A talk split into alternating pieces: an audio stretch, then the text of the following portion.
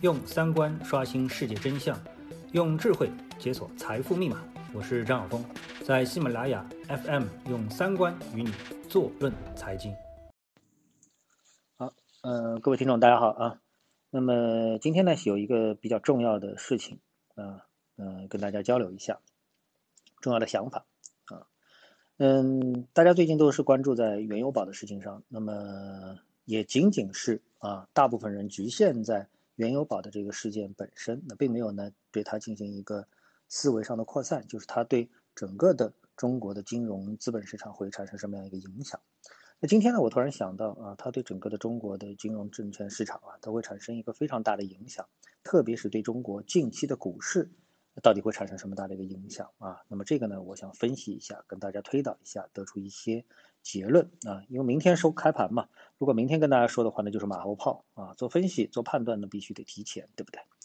那么这问题出在哪里呢？呃，这些大家都觉得这个事情呢，它就局限在银行内部啊。嗯，大家都知道，嗯，原油宝啊。它不是银行这个宝类产品的独一无二的这么一个产品啊，它有很多像类似的产品，比如说挂钩黄金的、挂钩海外股指的啊等等，呃，包括其他的一些商品啊，商品期货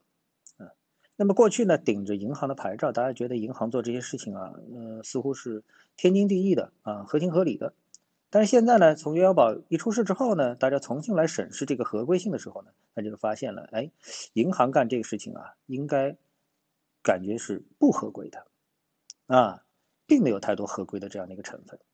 那么，呃，有消息灵通人士也不用太灵通吧，啊，我相信大家有的人就已经知道了。那么现在银行呢，面临着很严格的合规的审查啊，从银保监会啊，甚至于证监会可能都跑到。啊，这个银行系统嘛，啊，据我所知，什么国家审计署可能也进去了啊。那么之前的节目当中，我也跟大家分析过了，这个事情因为涉及到外汇的进出嘛，那我觉得外管局也应该进入嘛。所以这几方面的啊压力，一旦呃也不叫一旦吧，啊，现在已经开始施压到银行这个层面了。那么大部分的这个宝类的这个产品啊，呃，很有可能就是沿袭我们一贯的做法，就是一刀切的全部停止，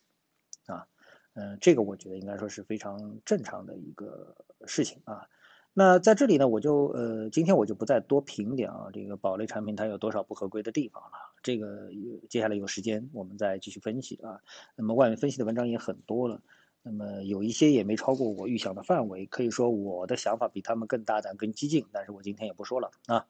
那么我只想说，就是这样的一种监管之下，会对银行的和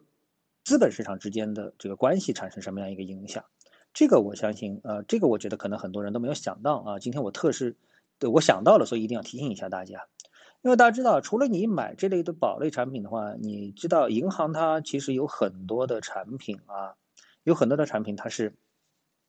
挂钩 A 股的啊，可能挂钩这个 ETF，可能挂钩这个 ETF 基金，可能挂钩其他的一些基金，呃，甚至于呢。嗯，它会给某些的产品提供杠杆啊，呃，大家有可能会听说到，在这个资本市场当中有一些叫优先、叫劣后啊这样的一些专有名词，什么意思呢？那就比如说，呃，这个我去我发一个产品啊，或者我现在要做股票，那我自己拿一百万啊，那么然后银行呢给我配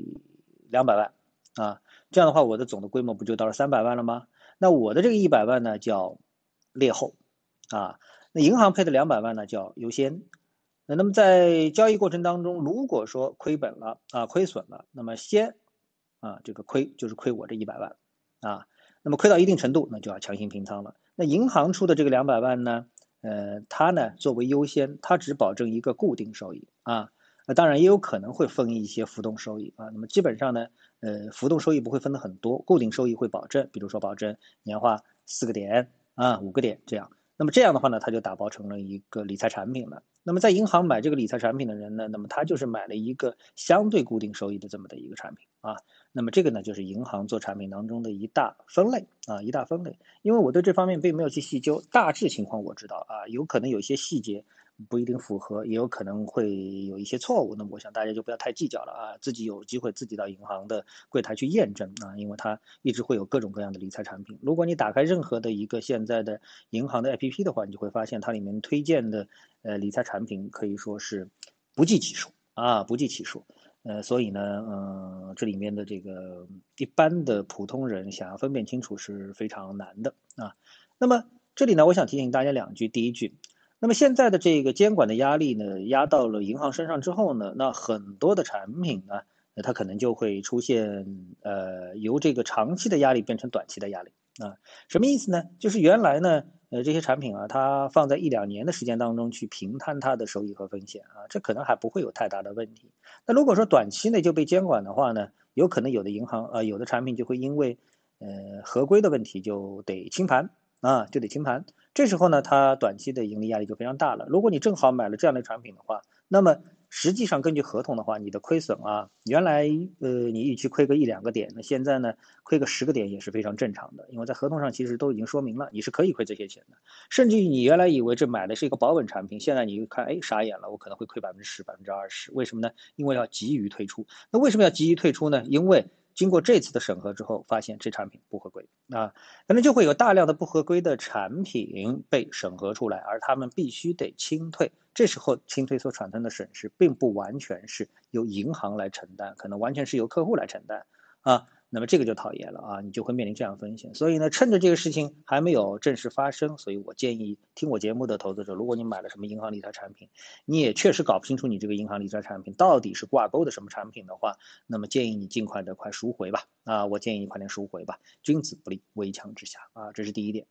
第二点呢？由于大量的产品的清退啊，我现在也搞不清楚他们到底要清退哪一些产品，但是很显然会有很多的产品它是跟我们目前的 A 股市场挂钩的啊，嗯，这样的一类产品被清退的话，那么他们显然是需要从 A 股市场当中抽资的。什么叫抽资呢？那就是抛股票啊，抛股票。所以今天我看了一下今天 A 股的一个走势，从周五的这样的一个虚弱的走势来看的话。我觉得原油宝所造成的对中国资本市场的影响已经开始逐渐的显露出来了，啊，如果除了宝类的这些产品，还有其他的产品都会面临一个啊或者一定比例的清退的话，那对于 A 股市场的一个。呃，负面的影响可能就会显得非常大。那么，呃，久久没有出现的一个中级波段的调整，可能立刻就会啊来临啊。那很多投资者可能会觉得，哎，银行跟我们股市之间的划分是非常清楚的。事实上并不是如此啊，对吧？那么我们从五幺七八的行情到这一次的呃，我们说这个创业板跌到某一个程度的一个时候，我们大家都已经清晰的感受到，实体经济啊和银行之间有着一个非常。严密的千丝万缕的这样的一个关系，因为里面有大量的股票的质押啊等等啊，这只是一方面啊，这只是一个非常呃清楚的一方面。所以呢，呃，我想呢，假如如果你意识到这一点的话，那明天如果股市出现呃调整啊，或者是比较大幅的调整的话，大幅度调整的话，那你都不用觉得太过惊讶啊。好，那今天呢，我们就赶在明天收盘啊开盘之前，我把我的一个想法。啊，比较重要的想法跟大家交流一下，提醒一下。那呃，注意风险的控制。好，今天节目就到这里，我们下次的节目时间再见。